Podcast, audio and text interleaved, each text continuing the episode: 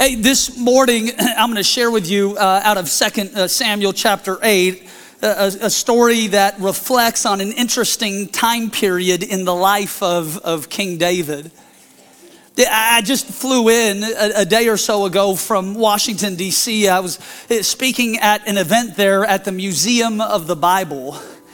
A few years ago, a group of believers got together and said, We need a museum in the nation's capital that is dedicated to helping people experience the transformative power of the Holy Bible. So they got together, they raised about a billion bucks. They built a beautiful facility a few blocks away from the Capitol building. And today it houses artifacts from all around the world that speak to the historicity, validity, and authority of the Word of God. It's incredible. I was on this tour and they took us through one portion of the museum. And uh, at, that, at that hallway in the museum, they, they had a wall of all the big mega donors to the Museum of the Bible. And I was so struck by some of the names that I recognized Coca Cola, Interstate Batteries. And here was my favorite Coors Light. I kid you not. I thought the wealth of the wicked is stored up for the righteous. so I asked the museum curator, I said, why these companies giving money to the Museum of the Bible? And he said, Pastor, I can't explain it outside of even people who have yet to put faith in Christ Jesus understand the value of the Word of God. For in fact, Scripture says even the demons believe and they tremble. I just wonder if we could get a couple Christians in the Northwest who believe and they tremble. So today we go into the Word of God, which is sharper than any two edged sword. It divides bone and marrow, thought and intent. And if you allow it, it will function as a seed planted in the soil of your heart that produces 30, 60, 100 fold. In 2 Samuel 8, the story begins. In the course of time, David defeated the Philistines and subdued them. And David also defeated the Moabites. He also defeated the king of Zobah. He also captured a thousand of his chariots, 7,000 horsemen, and 20,000 foot soldiers. And when the Syrians of Damascus came, David killed 22,000 of them. And David became famous after he returned from striking down 18,000 of the Edomites. Now, David reigned over all Israel, doing what was just and right for all of his people, and the Lord gave David victory wherever he went. The tribes of Israel have been united. The Ark of the Covenant has been returned to Jerusalem. The house of Saul has been defeated, and David has both been anointed and coronated as king. The nation is coming into a period of rest because Israel has never been more strong, more successful, or more blessed.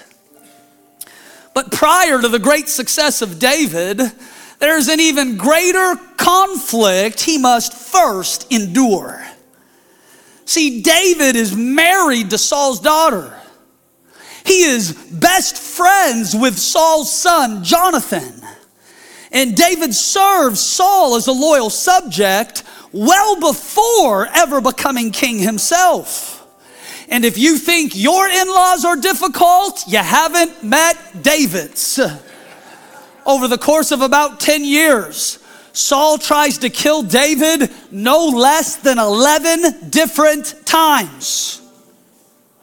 But the honor of David is greater than the dysfunction and the jealousy of Saul. When asked to play his heart before Saul, David agreed. When asked to fight Saul's enemies, David volunteered. When given an opportunity to kill Saul himself, David refused to touch the Lord's anointed. Why? Because honor doesn't work because other people are honorable, it works because we are.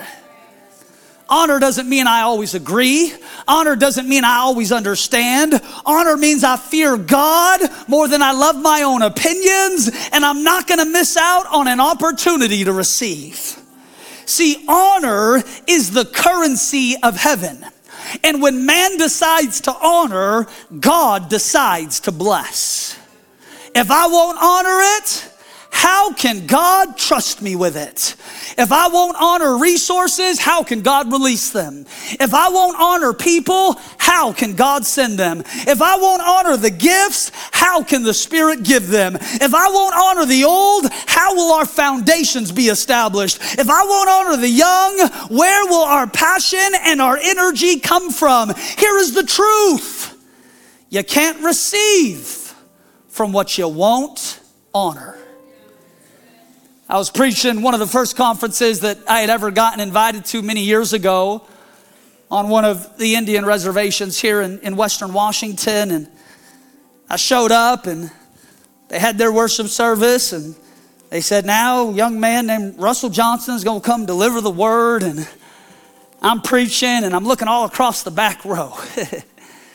the elders are sitting there with their arms crossed, scowl on their face looking at me like I was just chopped liver. After I got done preaching, one of the ladies came forward. She said, Pastor, I've got to repent. You've got to forgive me. She said, When you stepped on that stage, all I could think is, why does he have a stupid haircut? I said, Well, thank you. All I could think is, why is he wearing these dumb looking clothes? I was in such a bad attitude. I thought, God, I drove all this way, and this is the pastor you sent to preach. But she says, You got up to share. And near the end of your sermon, the anointing of God hit the room. And I realize it's exactly what I need to hear. It's exactly where I'm supposed to be. And I just want to come forward to receive prayer because I am positioning myself into a place of honor so that I can receive. Can I tell you what wages war against honor? Familiarity, unforgiveness, and unhealed wounds. Oh, see, my last pastor hurt me. My last boss fired me. That last relationship, it ended badly. So, in an effort to reduce my chances at getting hurt again, let me operate with perpetual suspicion. Let me keep people at a distance and let me never open my heart to receive again. Let me help you this morning. Honor isn't honor until it's difficult. Just like mercy isn't merciful until it's undeserved. For if honor was easy, everyone would do it, and most people don't. You've got to see this today. Honor isn't a reaction, it's a choice. I am choosing to prefer you over myself. I am choosing to view you as Christ views you. I am choosing to position myself in such a way that I can receive. I know it's not easy, but I'm not living life in reaction to how people have treated me. I am taking the high road and choosing honor because I simply cannot afford to miss out on my blessing. It is not natural, it is spiritual. But you are not a natural person. You are a spiritual person. And with God's help, we can make the choice to honor today. And here's what I found. If you will honor what other people won't, you will receive what other people can't. I, don't know if you've ever had the experience of going to a car lot, buying a car that you swear is unique, that nobody else in the entire city owns, only to drive it off of the car lot and recognize that there is at least 17 different people on your same freeway who own your exact car in your exact color from your exact year. For me, that's what it's like to recognize patterns in Scripture. Oh, I didn't know it was in there before, but now that I do, I see it sprouting up every time I open the pages of this book. The principle of honor is all over Scripture. Let me prove it to you. 1 Timothy 5 elders are worthy of double honor. Hebrews 13, marriage is honorable amongst all men. 1 Thessalonians 4, self control, it is honorable. Ephesians 5, wives, honor your husbands. Proverbs 3, honor the Lord with your first fruits. Matthew 10, if you honor a prophet, you can receive the prophet's reward. Revelation 4, the lamb is worthy to receive honor. And Ephesians 6, honor your father and mother, which is the first commandment with a promise that it may be well with you and you may live long on the earth. I am particularly struck by that last verse, by what Paul tells the church in Ephesus. See, he is quoting the fifth commandment from Exodus 20 honor your father and your mother if you will honor the last generation, not because they always got it right, not because they never messed up, not because you would do things exactly the same way, but if you would honor because the scripture commands us to, God in response would bless you with a long life and an abundance of resource. See, the word honor in the Greek means to properly assign value and then to treat accordingly in every sense of the word, Saul has not lived an honorable life and does not deserve honorable treatment. But David refuses to allow the sin against him to produce sin inside of him. See, Saul and his son Jonathan eventually end up dead. No, not at the hands of David, but in battle against the Philistines. This difficult chapter of David's life is finally over. He literally never has to think about these people again. This 30 year Jerry Springer episode is finally coming to a close. Finally, the story is ended. Finally, David can move on, except for one little problem a problem called covenant.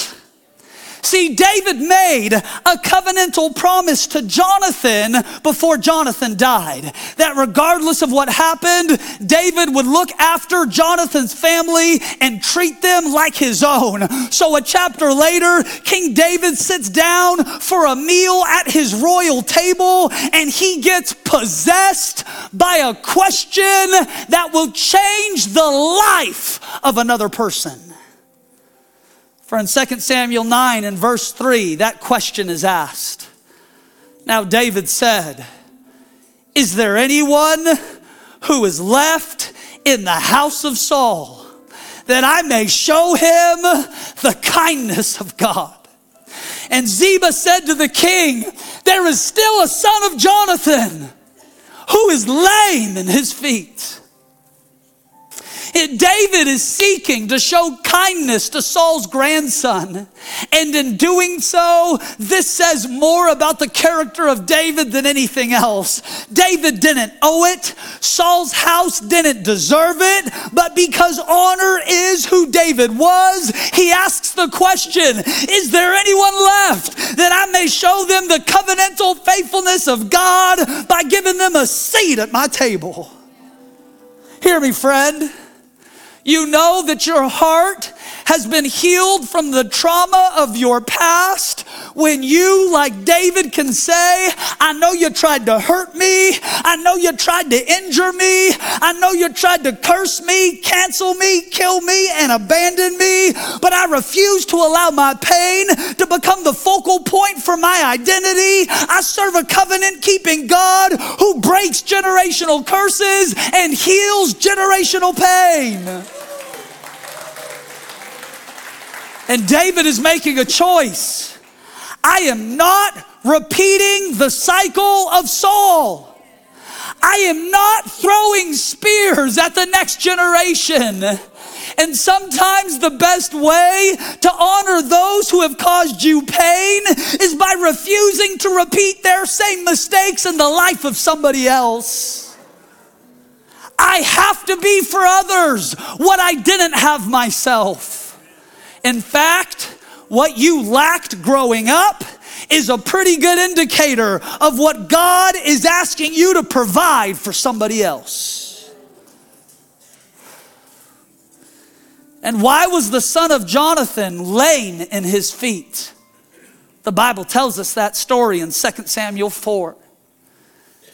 He was five years old when that report came that Saul and Jonathan had been killed in battle by the Philistines. And when the child's nurse heard the news, she picked him up and fled.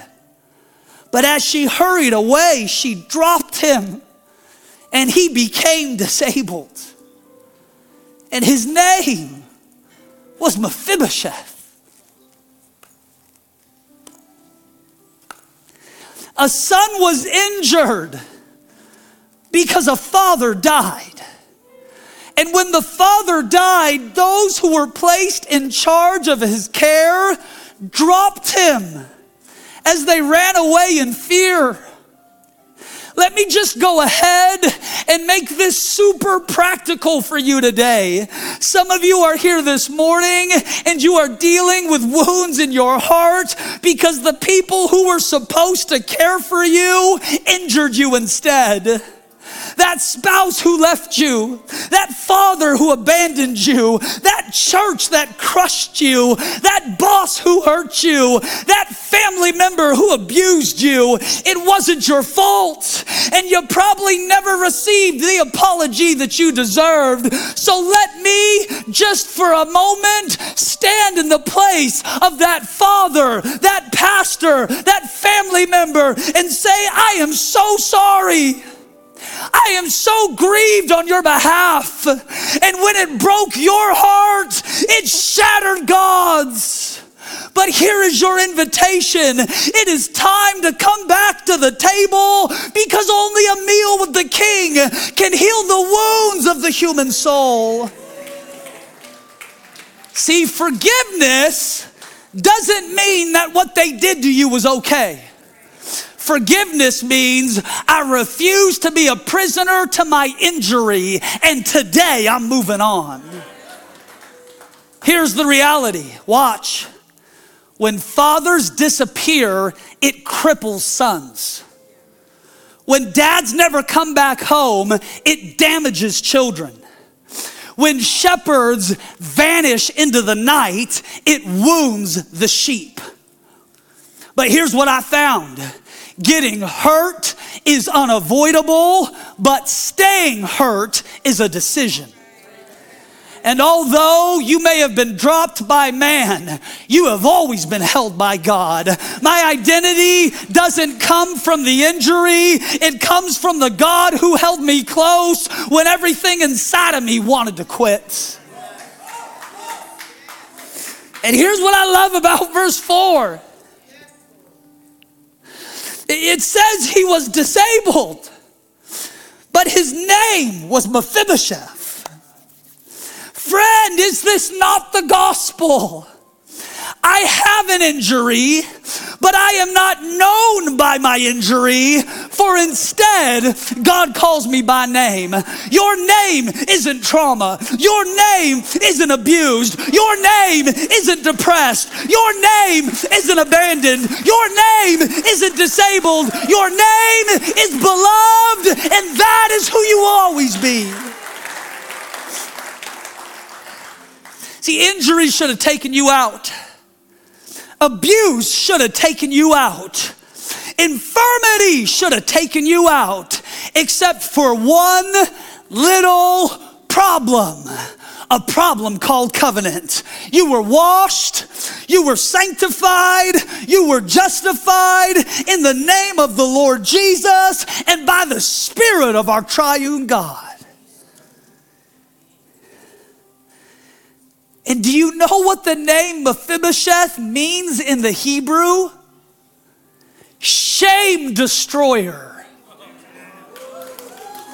Can't you see where this story is headed?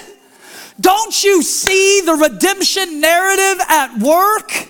Jesus is the one who sits on the throne of David eternally, and he invites you to his table to heal the injuries of your heart. Why? Because from day one, you were born to destroy the works of darkness, and shame is losing its authority to tell your story.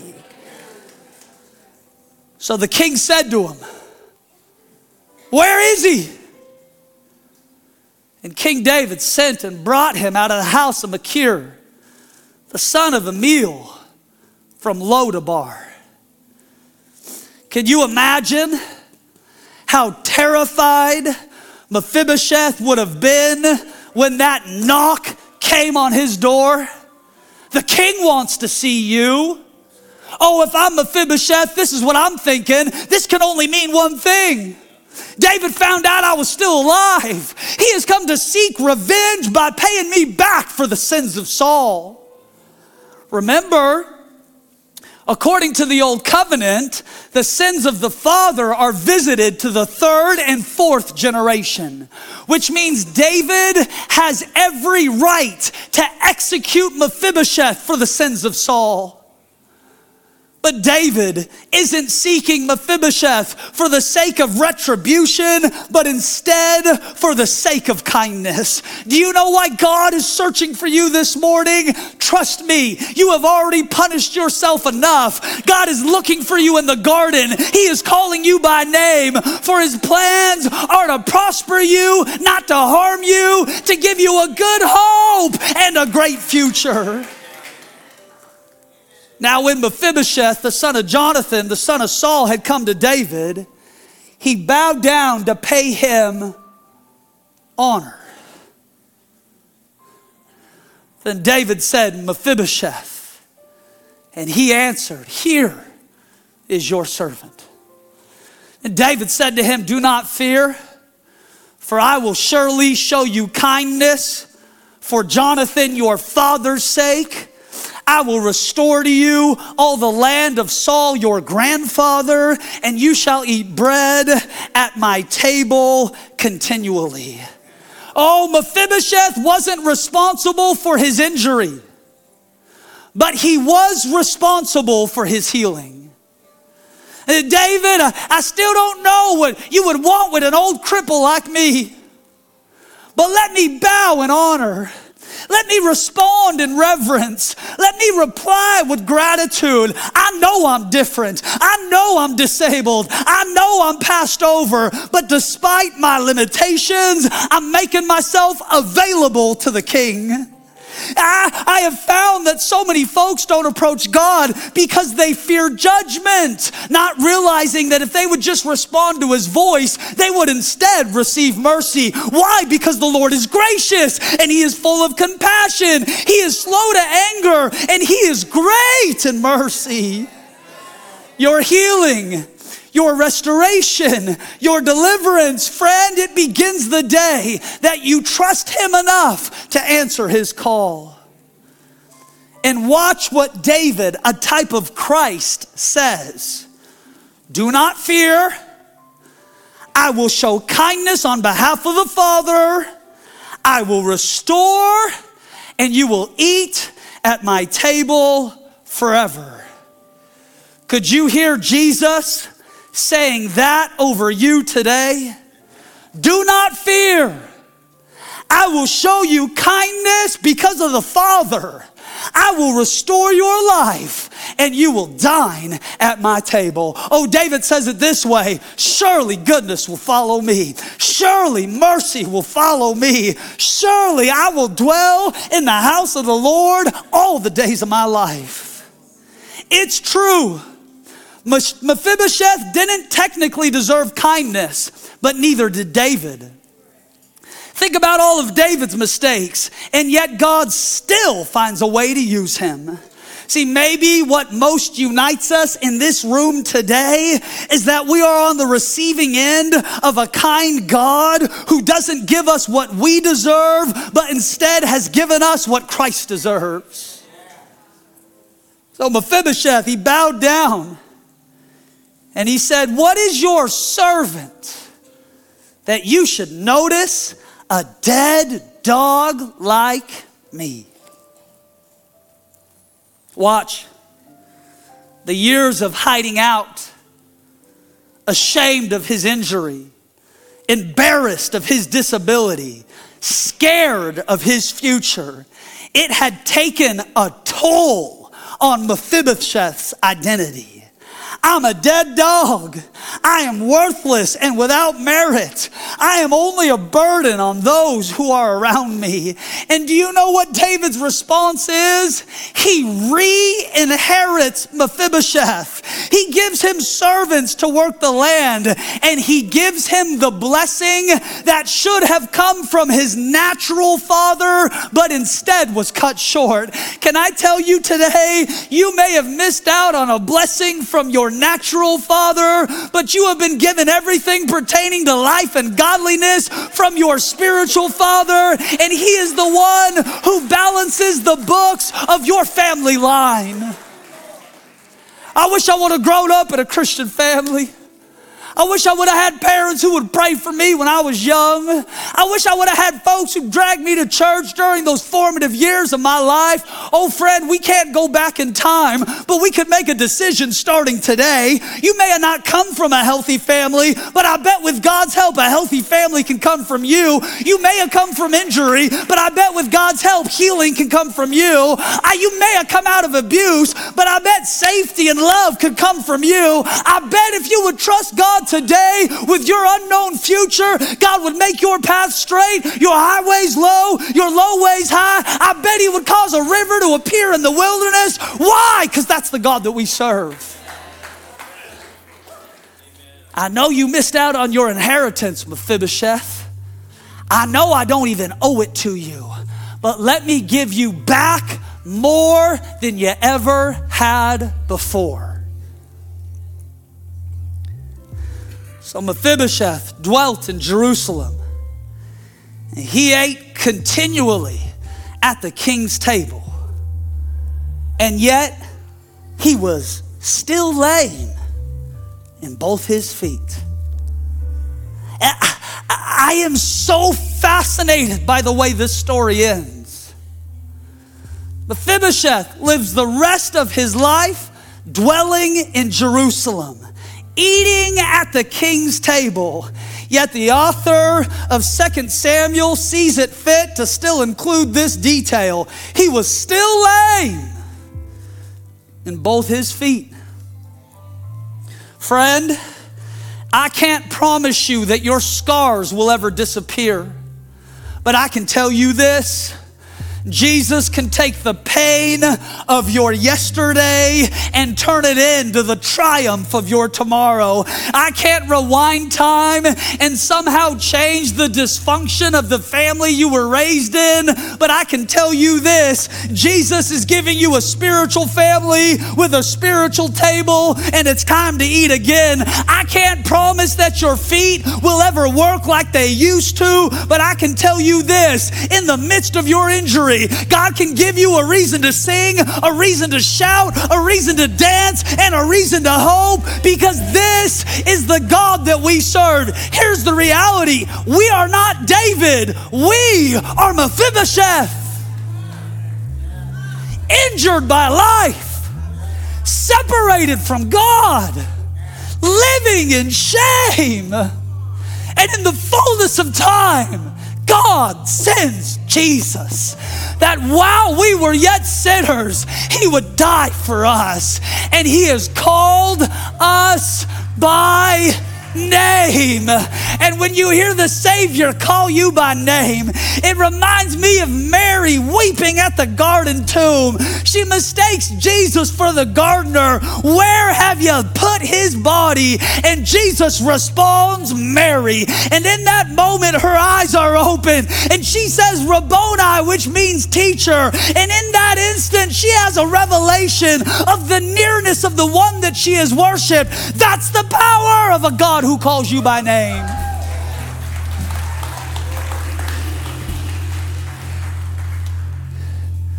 See, the tragedy is so many people allow the injuries that they have experienced to be the reason why they can't come back to the table. Let me get my feet working first. Let me get my marriage working first. Let me get my addictions under control first. And then once I'm cleaned up and I'm presentable, I'll come to the Lord's table. But what if true healing isn't even possible apart from the Lord's table? What if the key to your fractured identity is found in sitting in a chair at a table that He has prepared with your name already on it? What if? It is not, I've got to fix my five marriages, and the one I'm with now is not even my husband. What if it is come meet a man who has told me everything that I've ever done? Could this be the Messiah? I think he is offering living water that I may never thirst again. You'll never feel clean enough to come to the table. You'll never feel righteous enough to come to the table. You'll never feel good enough to come to the table. But all of our works are like filthy rags unto him. But today we righteousness of God in Christ Jesus. And the one who hung on the cross, he told me I could come.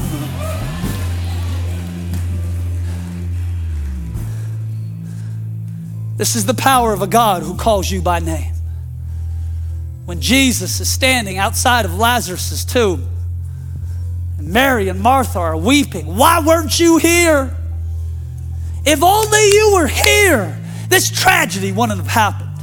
If only you were here, that abuse I wouldn't have experienced. If only you were here. And Jesus weeps and groans inside of himself.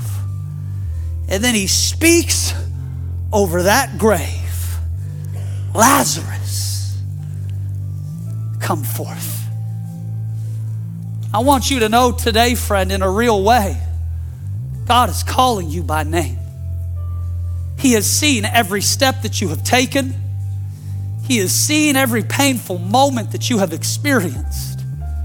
And that God, the one who from his wounds healing flows, that God is giving you an invitation today. Friend, there is only one celebrity in all of Christendom. And he's got holes in his hands and holes in his feet. And when his side was pierced, blood and water flowed out. And with every drop of blood that on Calvary's hill, it screamed redemption over every part of your story. That is the God that we serve. No matter where you've been, what you've done, or what you've gone through, you got a seat at my table. More importantly, you've got a seat at God's table. And friend, it is time to come home. I know that last church injured you, but you can't afford to be a homeless Christian. I know that last father abandoned you, but you can't afford to be an orphan. God has called you by name, He has settled your debt, He has paid your sin, and that God today, He is calling us by name. And that's the story of Mephibosheth, shame destroyer, who receives an invitation from the king, and it forever changes his story. Come on, would you stand with me as we close?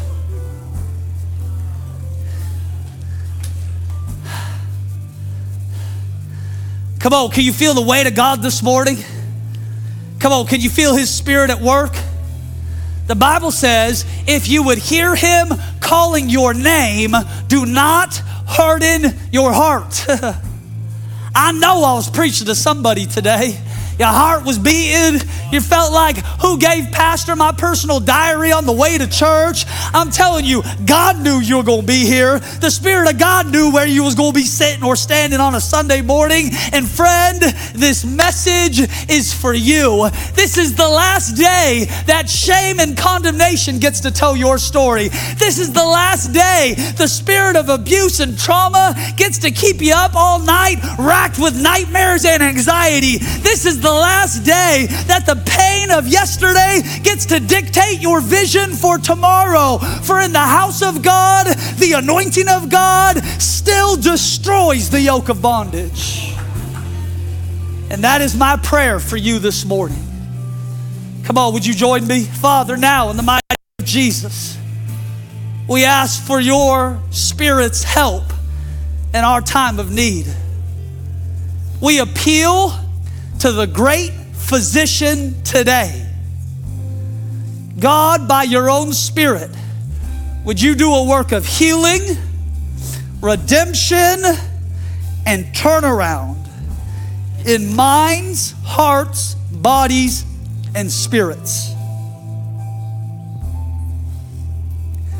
Some of you in this room today, and you've had like attachment disorder. I, I can't attach to another church because the last church I came out of hurt me. I can't attach to a new community because the last community betrayed me.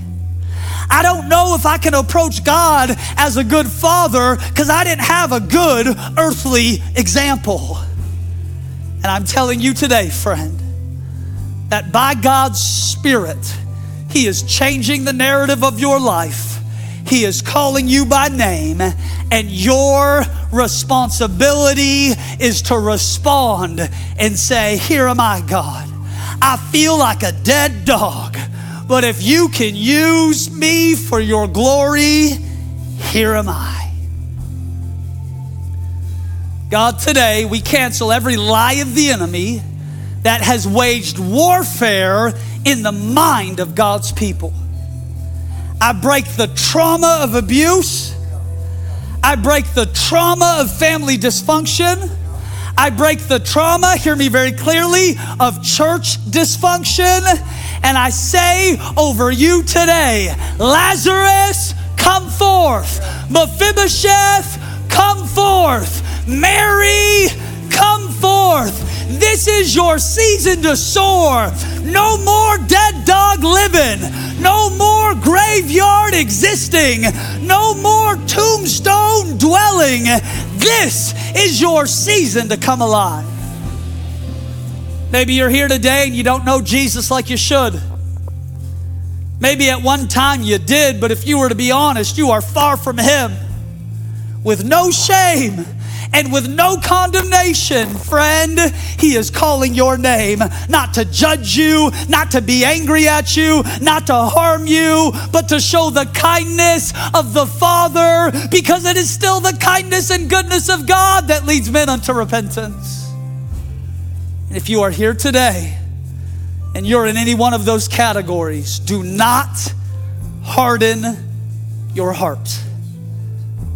We pray these things now in the mighty name of Jesus. And all God's people said, Amen. amen.